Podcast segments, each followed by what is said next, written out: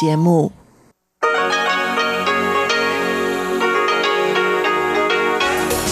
В эфире Международное радио Тайваня. В эфире русская служба Международного радио Тайваня. Здравствуйте, дорогие друзья! Из нашей студии в Тайбе вас приветствует Мария Ли, и мы начинаем ежедневную программу передачи с Китайской Республики.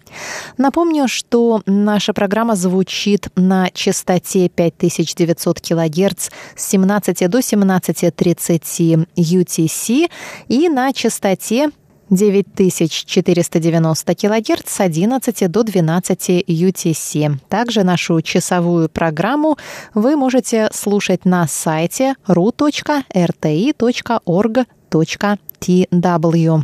Сегодня вместо обзора новостей недели мы поговорим о том, как на Тайване отмечают День Победы в этом непростом году. Далее Владимир Малявин проведет рубрику «Всемирный Чайна-таун», а Игорь Кобылев – музыкальную передачу «Наруан Тайвань. В конце часовой программы повтор радиопутешествия с Чеченой Кулар. Оставайтесь с русской службой МРТ.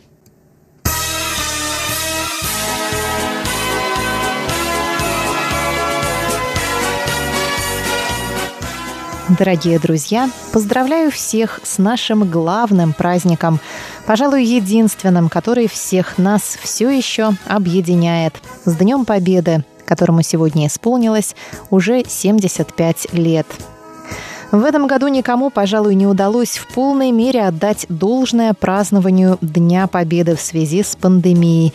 И Тайвань не стал исключением. Празднования частично ушли в онлайновый режим, но все же они состоялись. Подробнее об этом нам расскажет Юлия Старченко, председатель русского клуба на Тайване.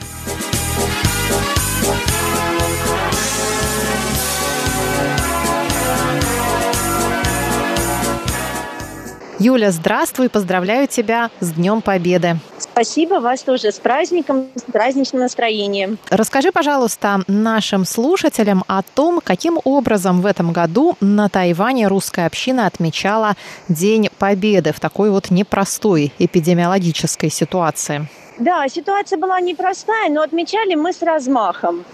И это как-то даже еще больше сблизило нашу общину, помогло нам найти новые формы общения, сделать новые традиции какие-то даже. Мы взяли все, что смогли из этой ситуации и отпраздновали праздник дружно. Это не то, что вот один день какой-то был, а мы его начали отмечать заранее. Мы начали с того, что мы все поучаствовали в конкурсе рисунков. Это был прекрасный конкурс, мы к нему долго готовились, мы проводили специальный урок с детьми, о чем будет этот конкурс. Потом у нас был прекрасный день, когда мы рисовали рисунки. Это все было заранее, то есть мы ну, начинали об этом говорить, обдумывать. Это были очень приятные моменты. После участия в конкурсе у нас преподаватель русского языка Ольга Рожкова провела очень большую работу с тайваньскими студентами, и они выучили очень много стихов о Великой Отечественной войне. Они очень старались, попросили, чтобы записали их видеообращение. Мы его тоже опубликовали.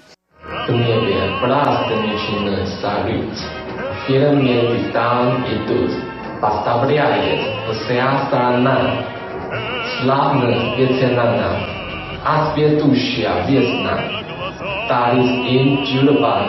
Taris первую сирень. Что за славный майский день? Вот. Это тоже довольно-таки большая работа с массами. Я думаю, что многие люди узнали об этом празднике. Очень многие стали интересоваться историей и о том, что мы отмечаем, почему и какие у нас традиции. Еще хочу сказать, что у нас собралась группа граждан тоже, которые захотели поздравить соотечественников с этим праздником. И несмотря на то, что мы не можем собраться все вместе на славянском базаре, они записали такой праздничный ну, я, я бы даже сказала, что это мини-концерт. То есть там были и стихи, и обращения, да, и детские какие-то выступления. Получилось такое вот прекрасное видео на 10 минут. Семья Мартиросян помогла нам это видео смонтировать. И я думаю, что просматривая это видео, все тоже получили вот такую волну праздничного настроения, воспоминаний и радости. Ну, конечно, нужно уделить внимание акции «Бессмертный полк». Марина Солнцева и Дарья Багринцева провели очень большую работу. Основная работа заключается в том, что в сборе материала. То есть каждому, до всех нужно достучаться, дозвониться. Люди запрашивают материал, фотографии дома пересылается сюда. То есть сбор материала – это действительно очень трудоемкая работа. И потом они его собирают и монтируют в фильм. То есть это, получается, бессмертный полк россиян, которые живут на Тайване? Да, угу. да. Я немножко позволю себе свою историю рассказать. Дело в том, что у меня молодые родители, молодые бабушка с дедушкой, у меня бывал только прапрадед, и я ничего о нем не знаю. Ну и поскольку тут вот была акция, и меня попросили что-то найти, я стала искать. И так получилось, что именно это собрало нашу семью вместе. То есть я нашла кузину в Лондоне, я нашла кузину в Испании. Нам, нам, нас это как-то объединило, и мы нашли информацию про дедушки. То есть для, для моей семьи, например, это стало таким вот большим объединением. То есть мы, во-первых, нашлись, и мы поняли, что нас объединяет. Мы искали эту информацию вместе. То есть для, для меня это вот таким стало такой вот личной какой-то точкой отсчета в семейной истории. Я хочу сказать, что сейчас вот у нас на острове находятся не только россияне, которые здесь постоянно проживают, не только члены общины, но у нас в нашу общину влились и новые люди, которые волей судьбы оказались на этом острове. Вот я им хочу сказать, что добро пожаловать. Ребят, если у вас праздничное настроение и есть желание поучаствовать в мероприятиях общины, добро пожаловать. Мы, в свою очередь, тоже с удовольствием поможем вам освоиться и стать частью общины. Не стесняйтесь присылать заявки на участие в мероприятиях русского клуба, во всех мероприятиях общины. Вам всегда будут очень рады. И я надеюсь, что Тайвань станет для вас домом на то время, на которое вы волей судьбы оказались здесь. Раз уж вы здесь, давайте будьте как дома, располагайтесь. О праздновании Дня Победы на Тайване рассказывала председатель русского клуба на Тайване Юлия Старченко.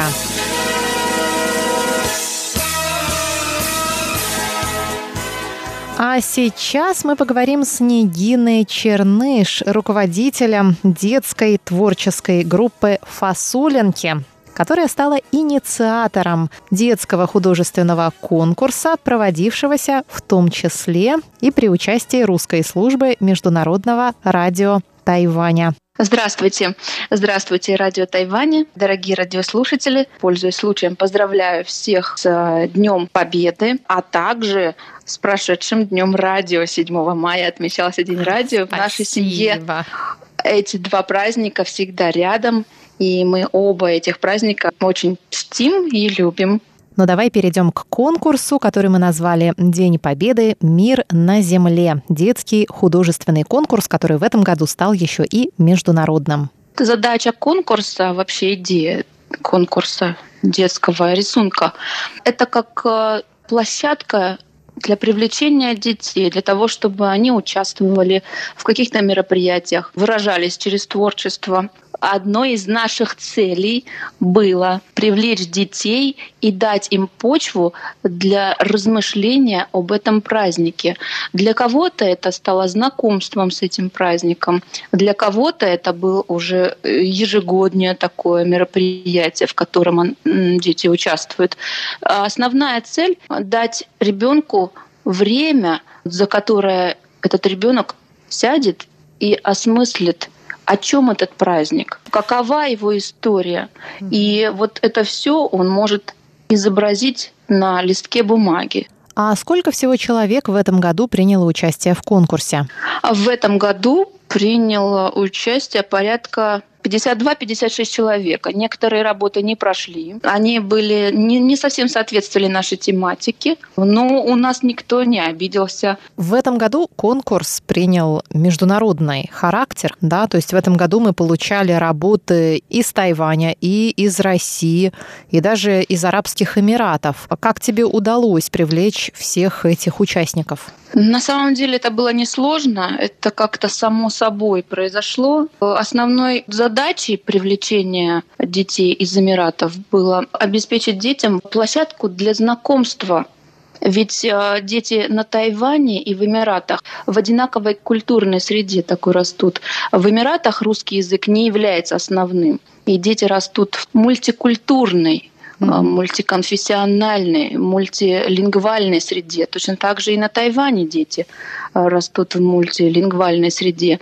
Ну и, конечно же, здесь было очень интересно посмотреть, а как же мыслят дети, для которых русский язык их родной язык. И ведь у них совершенно другой уровень подготовки. Там и в школах все время идет тема 9 мая. На уроках литературы они пишут сочинения. Да? То есть там праздник 9 мая раскрыт целиком и полностью. В нашем конкурсе приняли участие и сильно его, скажем, прямо украсили ребята из Чехова, которые занимаются рисованием в Центре развития творчества детей и юношества.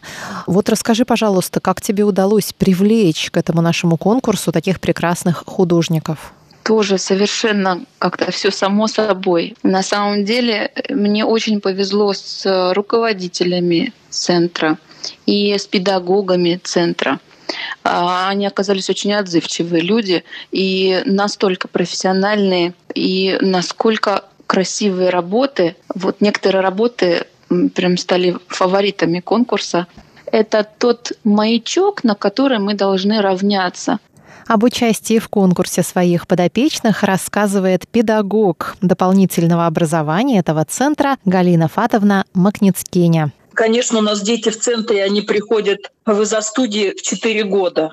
Они сначала занимаются у нас такие есть студии акварельки, где они занимаются изобразительным творчеством. Потом они переходят по старшую группу, и с 11 лет они начинают заниматься у нас в художественных школах. Поэтому дети такие очень подготовленные. То есть остаются самые-самые и доходят до художественной школы как раз такие энтузиасты, наверное, и mm-hmm. любители. А расскажите, как вы узнали о нашем конкурсе, который проводится так далеко от вас? Да, знаете, чудесный конкурс, конечно, и действительно очень далеко. И узнали мы о нем очень необычно, потому что мама моей воспитанницы сообщила, что есть такой конкурс, и что туда приглашают детей из разных стран. И говорит, вы не хотите? Я говорю, можно, конечно, попробовать. И вот мы попробовали. Видите, такая первая проба и очень удачная. Сложно ли было детям проникнуться этой темой? Ведь, в общем, тема-то такая у нас была довольно обширная, мир на земле, но при этом посвященная Дню Победы. Сложно ли было им а, просто понять эту тему? Тем более это совсем юные дети, которые, ну, уже все дальше и дальше уже от той войны, от той победы. Да, они, конечно, уже далеки от этого по возрасту, но тем не менее у нас ежегодно, как бы у нас не забывается этот праздник, и каждый год его отмечают, и в каждой семье его отмечают. И есть свои герои в семье, это прадеды, для кого-то это дедушки, для кого-то это уже прадедушки но тем не менее они есть, и эту память передают детям. Поэтому дети у нас в курсе такого праздника. Они знают, о чем этот праздник. В преддверии праздника всегда много на телевидении фильмов оказывают разных. Угу. И в школах какие-то произведения литературные дети изучают.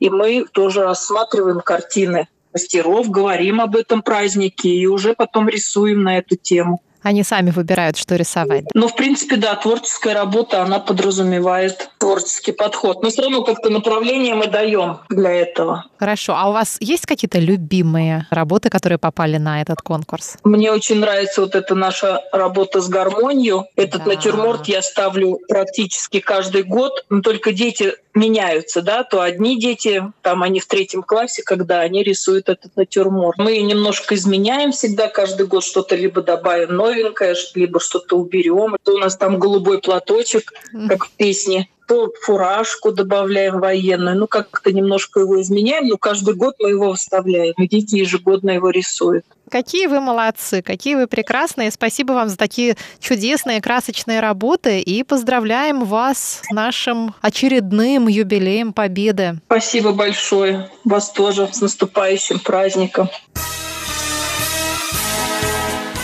Большое спасибо всем участникам нашей сегодняшней программы. Я хочу напомнить, что на нашей странице в социальной сети Facebook вы можете увидеть галерею работ участников детского художественного конкурса. И еще раз поздравляю всех наших слушателей с Днем Победы!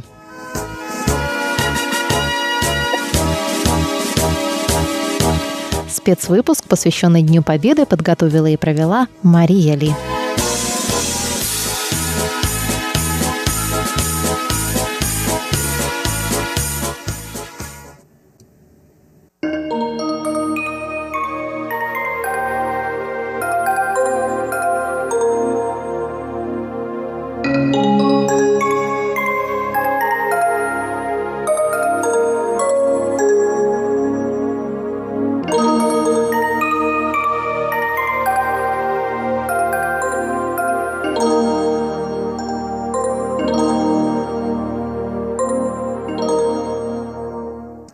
Говорит Международное радио Тайваня. Здравствуйте, дорогие радиослушатели.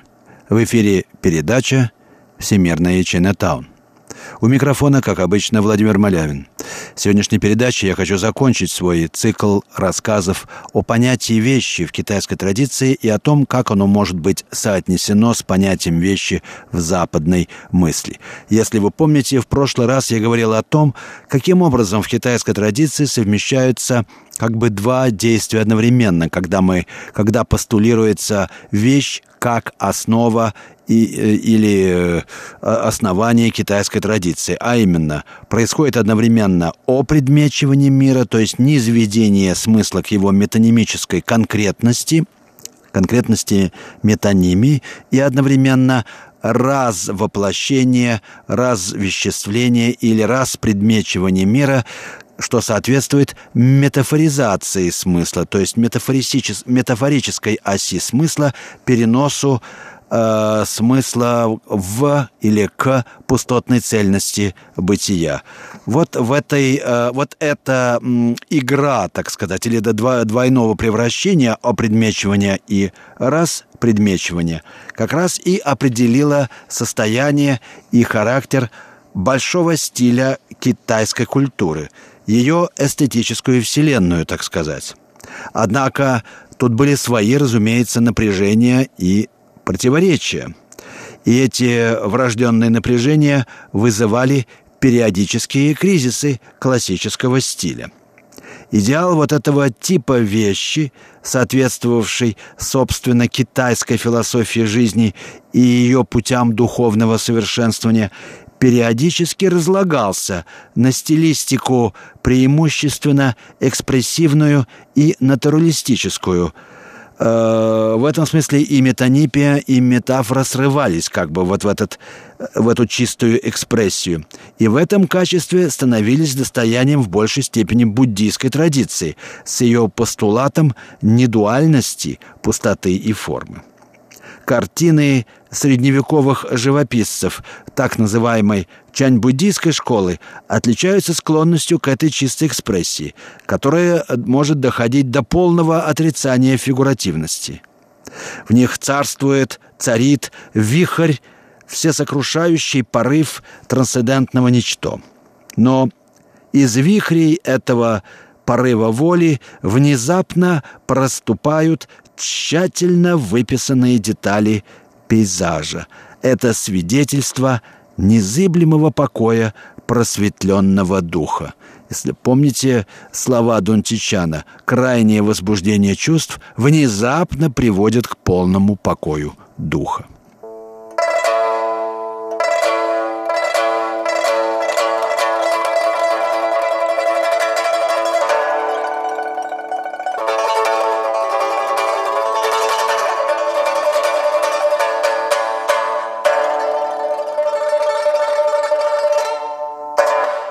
Ну, э, как э, э, могли поступать китайские художники с вот этими проблемами своего творчества? Они пытались, конечно, защищать типовое начало от натиска плоского натурализма, в который срывается чистая экспрессия. Как ни странно, одна крайность предполагая другую. Эта защита потребовала от китайских художников позднего Средневековья все настойчивее акцентировать эксцентричные, даже гротескные качества их эстетического идеала, подчеркивать непрозрачность и недостижимость духа древности. Отсюда, кстати, и повальное увлечение антиквариатом, ведь э, антиквариат представляет вот эту темную глубину времен, непостижимую древность. которую можно созерцать и которая успокаивает и вводит в срединный путь, как ни странно, регулирует, гармонизирует жизненные силы. Так вот, борьба эта была в исторической перспективе безнадежной. Есть грань, за которой эксцентризм становится просто карикатурой и перестает держать центрированность сознания. Примерно на рубеже 17-18 столетий – Традиционный художественный синтез умер, распался окончательно. Его символическое измерение было утрачено, а фантастика стала обслуживать натуралистическое мировосприятие. Любопытна судьба китайской метафизики вечности в Японии. Японцы переняли идею первичности вечного присутствия мира, но преимущественно в рамках буддийской концепции недуальности, пустоты и вещей, которая срослась с конфуцианским практицизмом на позднем этапе китайской истории. Отсюда стремление японцев дать предметное воплощение символическим качествам вещего типа – Китайские динамические фигуры силы преобразились в статичные формы кота. Опыт преемственности в творчестве, выраженный в отождествлении живописи с одной чертой кисти, такова была теория живописи в Китае, породил в Японии картины, буквально нарисованные одной чертой. Смысловая глубина символизма свелась к неразличимости маски и действительности – Закономерным итогом такого взгляда стал акцент на предметных свойствах вещи, естестве материала, подчеркивающий непрозрачность и неизменность вещного мира, и одновременно, как ни странно, утверждавший иллюзорную природу материального мира. Так что японский мир есть не что иное, как набор вещей раритетов, редких и изысканных, даже чисто символических в своей полной безыскусности. В нем духовный идеал буквально воплощается в физическом присутствии вещей. Если истина японской жизни есть сама вечность вещей, вездесущая, но всегда исключительная, раритетная, то она несет в себе собственную помеху, сама ставит себе границу, сама ставит границу метаморфозом вещей. Тут надо искать поразительное единение изощренного техницизма и не менее утонченного эстетизма, деловитости и созерцательности, которая, в сущности, и составляет японское чудо. А теперь я хотел бы вернуться к самому началу моих суждений о природе вещи в Китае, о проблеме соотношения постмодерна и восточного мотива вечности. Кажется, в современном мире есть возможность вернуть вещам их эстетическую самодостаточность и открыть путь к реальному единству человеческой цивилизации. Если преодолеть фундаменталистское мировоззрение модерна и увидеть, как предлагает, например, итальянский философ Ваттимо, знаки божественного присутствия в его инобытии, в материальности мира, орнаментальности бытия, а равно секуляризаторских тенденциях истории. Человек освободит себя только тогда, когда он освободит вещи. Или точнее сказать, воздаст должное каждый из них. Но чтобы это свершилось, мы должны увидеть в вещах символический и духовный порядок, порядок иного, но и реального времени, там, где мы все еще видим только порядок идеологический и технический.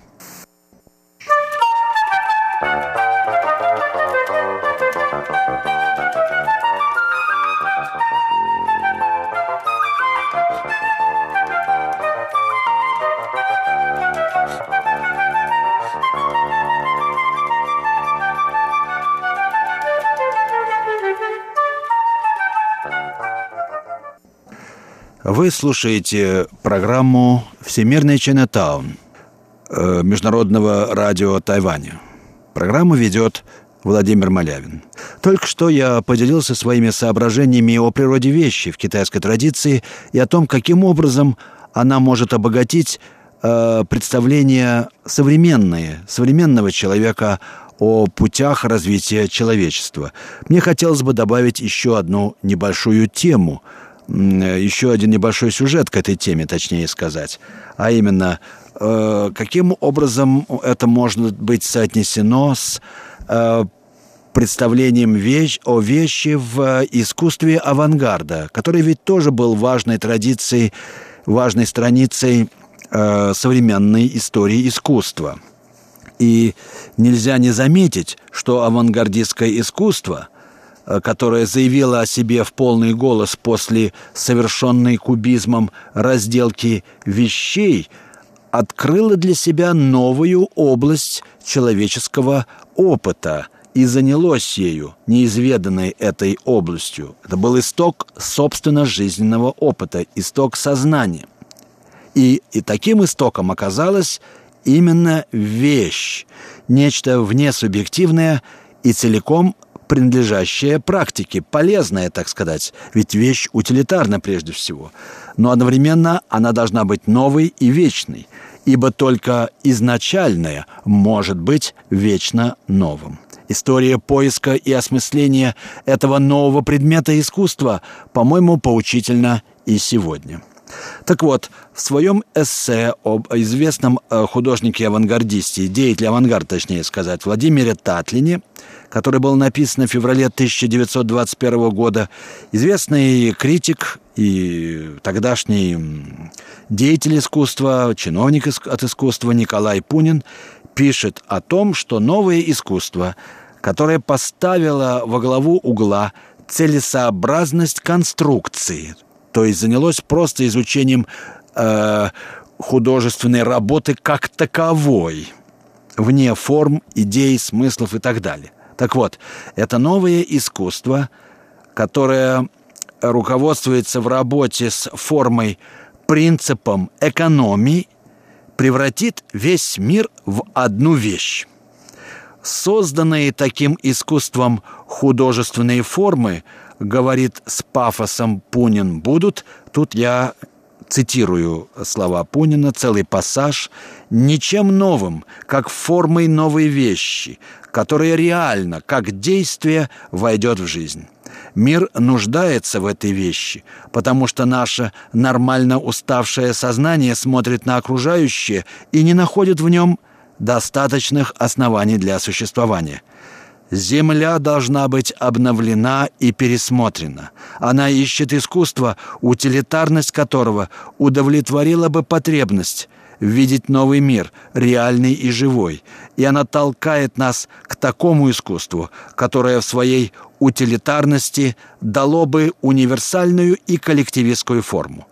Мы на пороге монистической, коллективной, реальной и действенной культуры. Конец цитаты. На редкость радикальная апология вещи. Апология вроде бы убедительная. Разве люди не пользуются жизнью, как они пользуются вещами?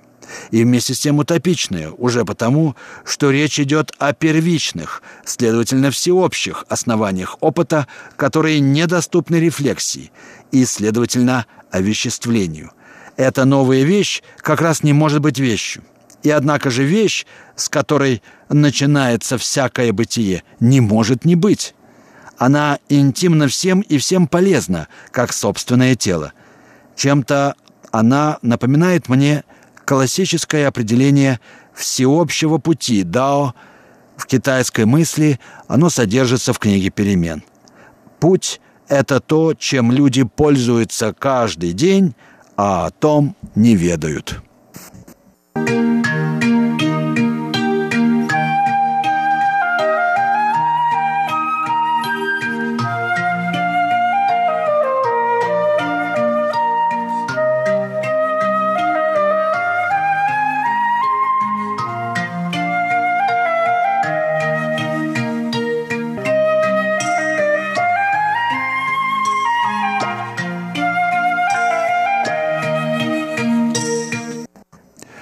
В рамках передачи «Всемирный Чайнатаун» Международного радио Тайваня я, Владимир Малявин, продолжаю разговор о параллелях между китайским пониманием вещи и понятием вещи в искусстве русского авангарда, еще точнее конструктивизма. Только что я зачитал обширную цитату из статьи Николая Пунина о том, что новое искусство превратит весь мир в одну вещь, потому что оно, наконец, утвердит самодостаточность художественной работы или художественной практики или конструктивной целесообразности э, в мире.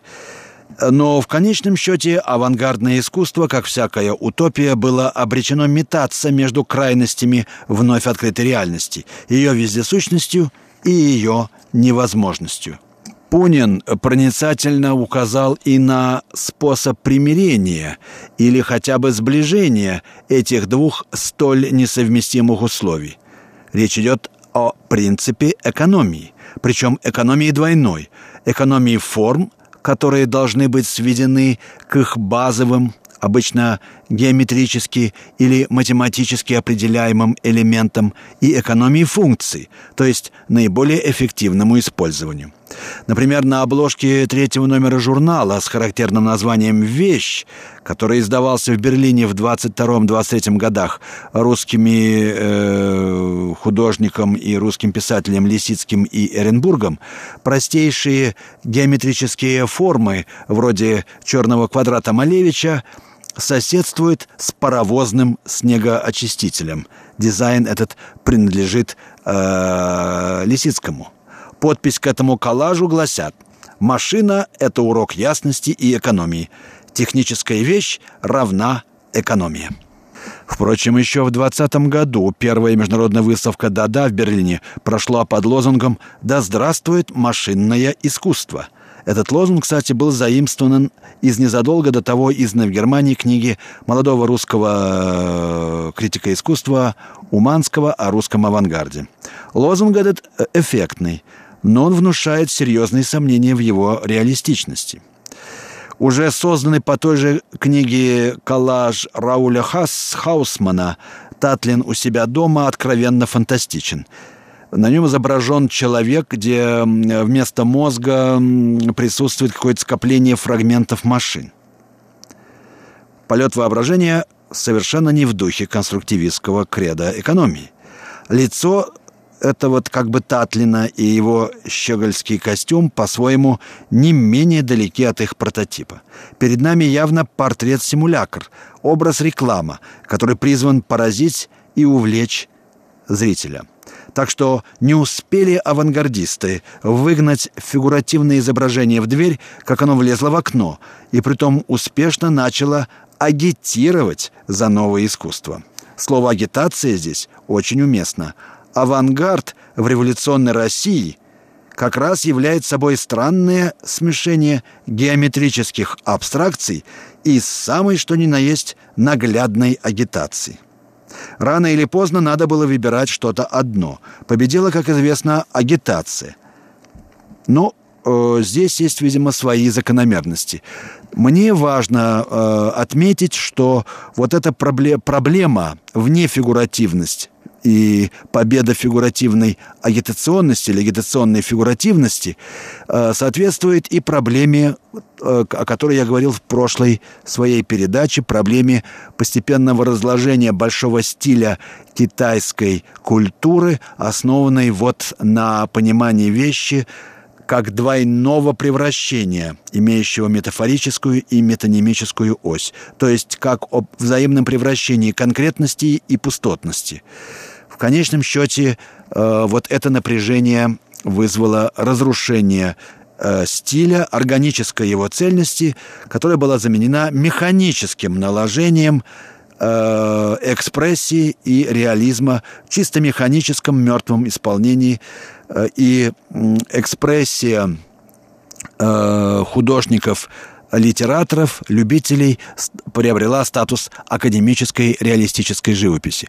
Полный так сказать, нонсенс с точки зрения э, традиционной стилистики китайского искусства. Как видим, вот такое напряжение между стилем типом и внефигуративностью характерна и для русского авангарда. Возможно, мы имеем дело вообще с какой-то общей закономерностью искусства, о которой, наверное, надо было бы говорить особо. Во всяком случае, сопоставление этих двух традиций очень поучительно. Ну что ж, время наше подошло к концу. Вы слушали передачу «Всемирная Чайнатаун». Э, передачу подготовил Владимир Малявин. Всего вам доброго, дорогие слушатели. До следующих встреч.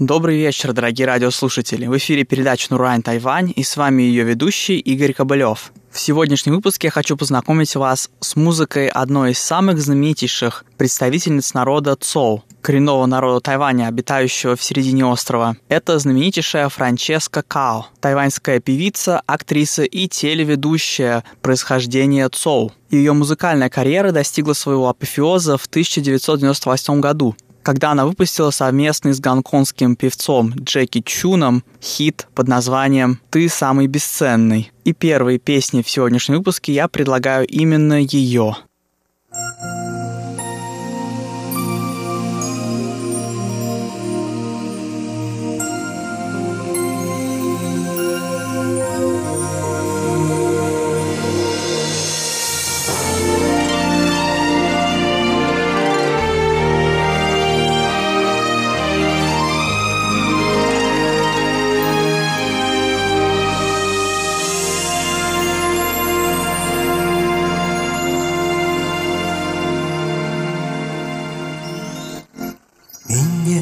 个时间，约在这个地点，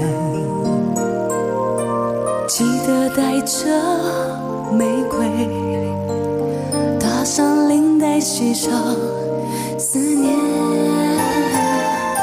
动情时刻最美，真心的给不累。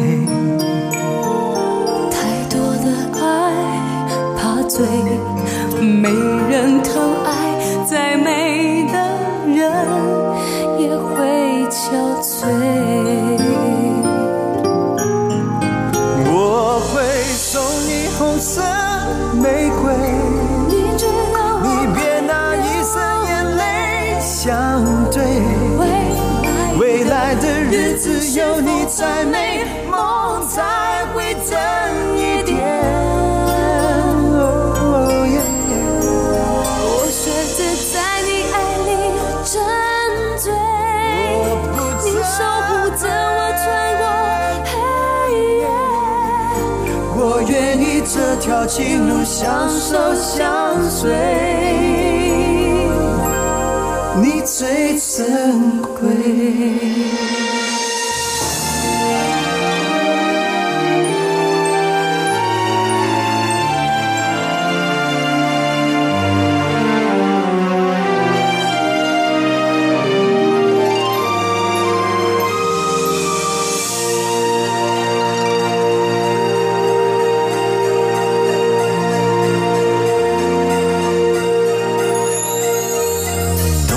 时刻最美，真心的给不累。太多的爱怕醉，没人疼爱，再美的人也会憔悴。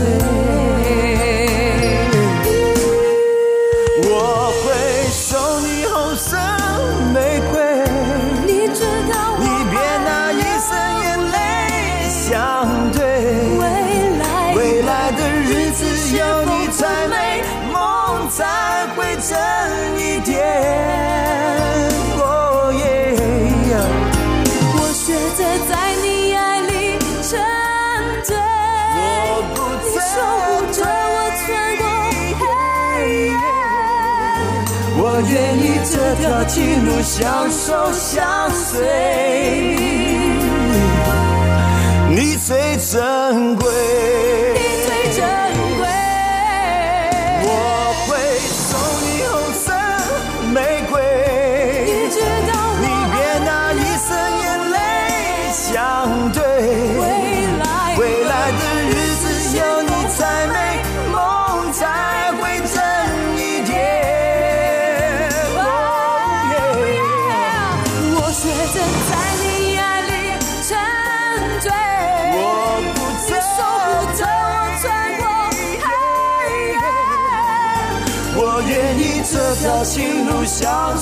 憔悴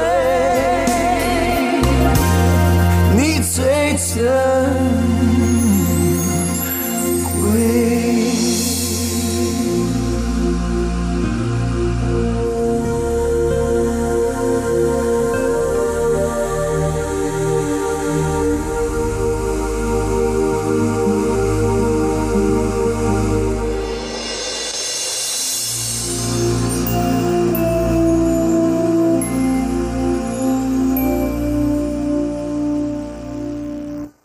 Есть, конечно, у Франчески Као и весьма известные сольные песни. Как, например, эта песня 1999 года под названием «Серьезные девушки самые красивые».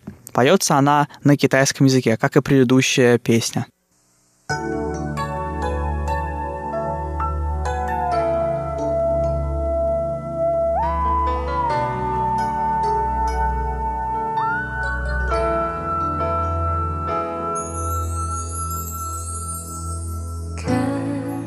真是睡得多么沉，梦醒在黎明时分，冷都是太习惯有你分享体温，忘了自己平不平衡，傻傻空等我。在为你不锁门，爱还有很多可能，让所有柔情都勇敢的燃烧，像朵玫瑰花绽放。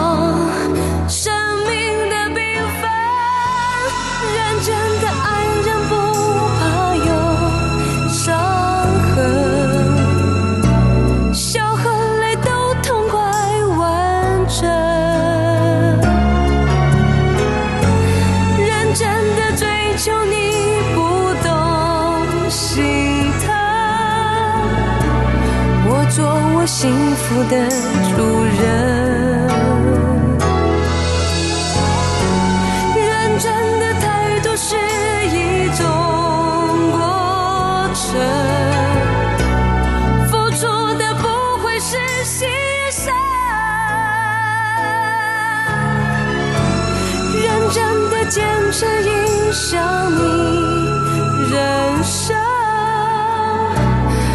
就是最美的女人。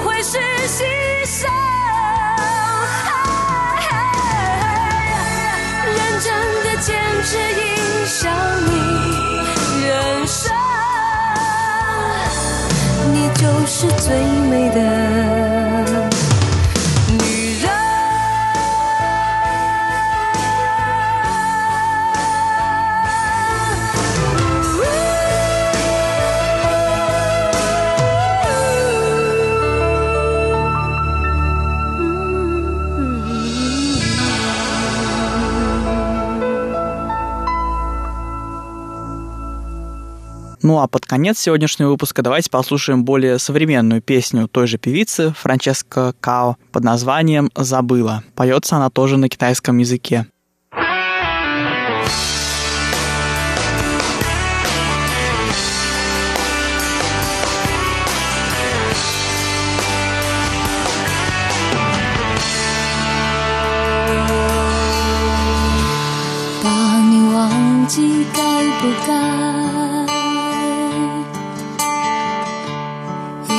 寻找个原来爱，曾经坚持永远的期待不在，已丢掉的时间谁会管？也许活着是一种悲哀。些事情就是看不开，世上是否真的有好聚好散？只是找个借口面对未来，是否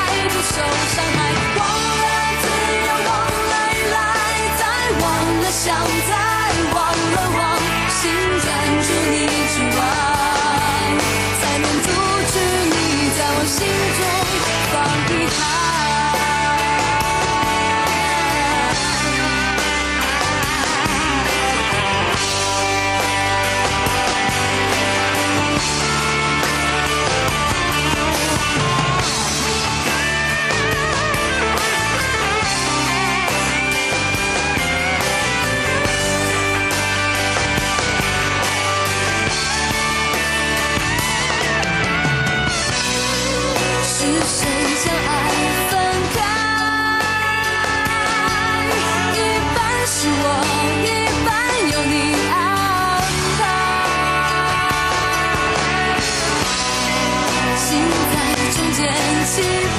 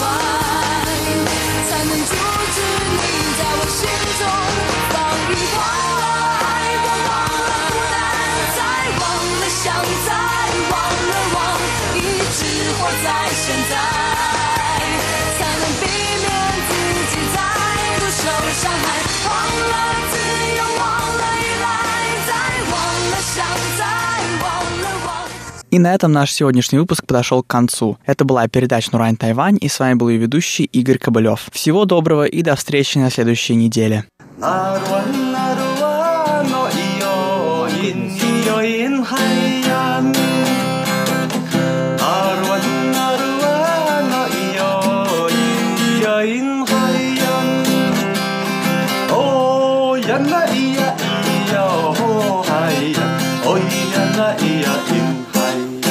Здравствуйте, дорогие друзья! Вы слушаете еженедельную передачу «Радио путешествия по Тайваню» в студии у микрофона Чечена Кулар.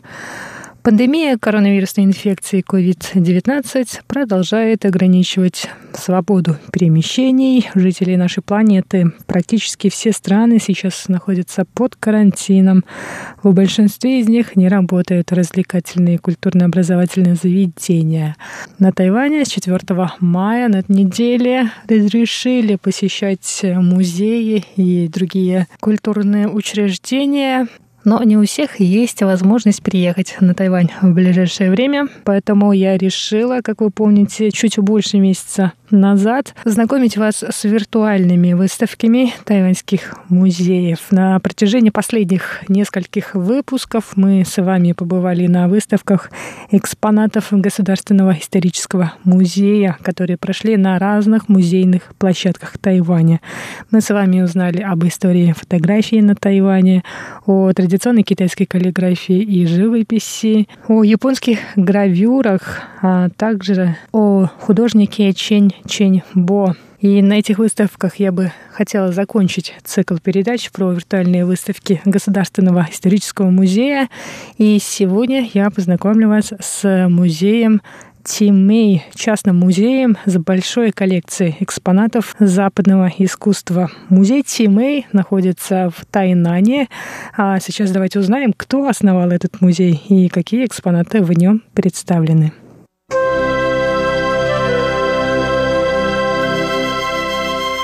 Музей Чимэй основал Си Вэнь Лун, человек, создавший корпорацию Чимэй, крупнейшего производителя пластмассовых и резиновых материалов.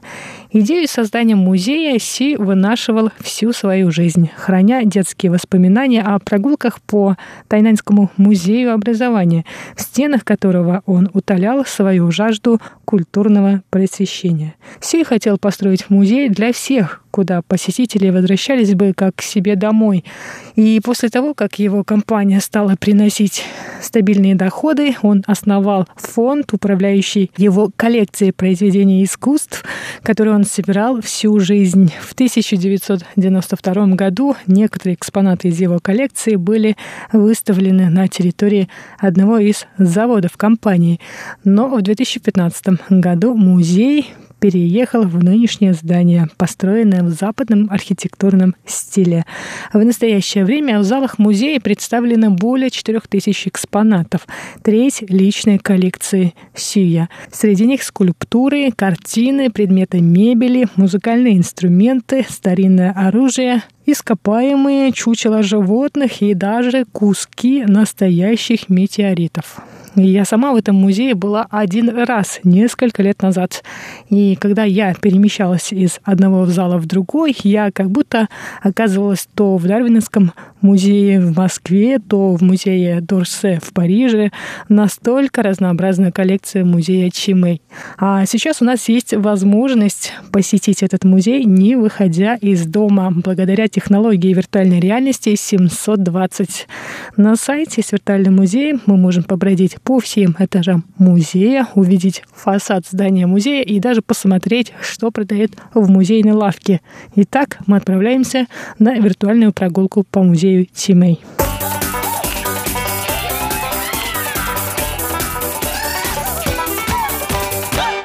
Первое, что мы видим на сайте виртуального музея Чимэй, это фасад здания. А затем, следуя за стрелкой, мы оказываемся в холле.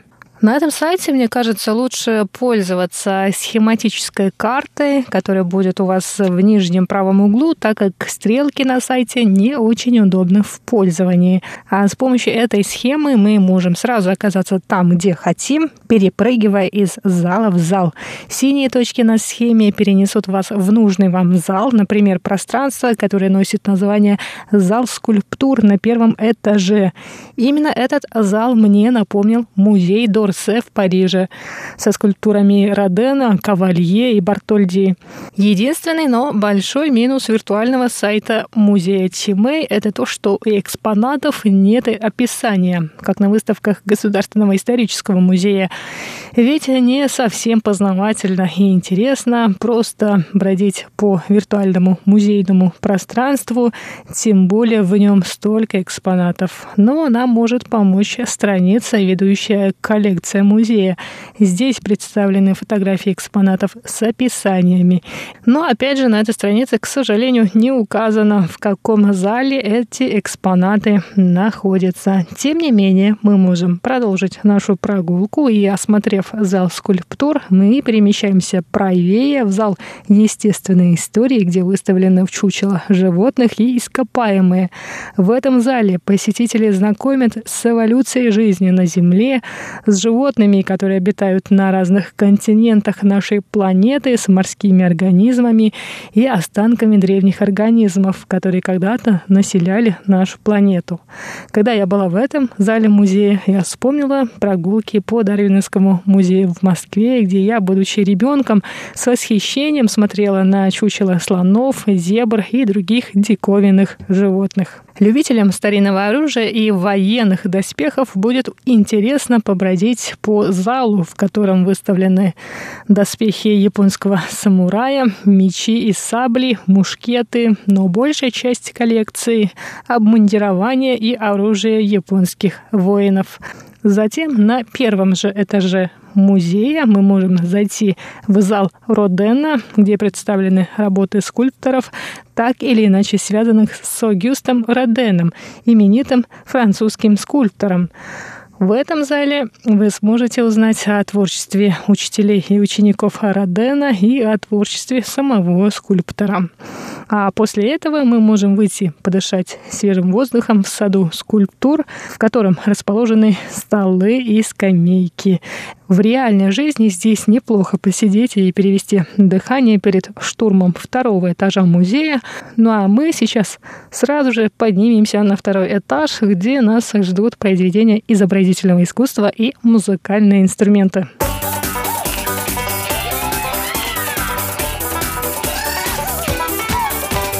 В залах второго этажа представлены произведения изобразительного искусства стран Европы, столпы, выполненные в период с 13 по 16 века.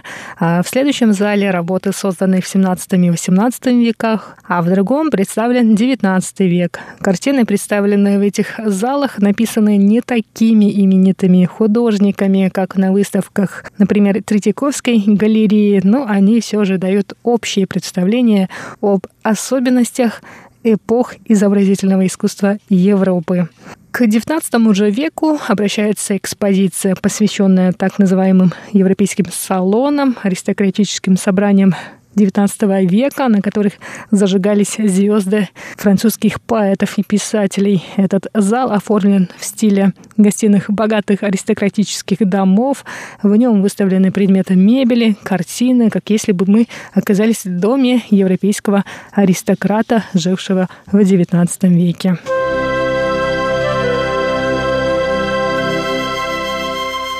Особый интерес представляют залы, посвященные музыкальным инструментам. Основатель музея Си Вэнь Лун собрал большую коллекцию скрипок, изготовленных в период аж с 16 по середину 20 века. Скрипкам посвящена отдельная страница на сайте музея. На этой странице кратко описана история каждого экспоната, но не скрипкой единой. На втором этаже по соседству со скрипками находится зал с другими музыкальными инструментами, инструментами, в том числе традиционными китайскими эрху, гуджень и барабанами дагу. А в зале, посвященном оркестру, расставлены музыкальные инструменты, как если бы это был настоящий оркестр с дирижером, место которого также отмечено. И еще один зал – зал с механическими музыкальными инструментами. Здесь выставлены органы, пианино и музыкальные шкатулки. И на этом сегодняшний выпуск передачи «Радиопутешествие по Тайваню» подходит к концу.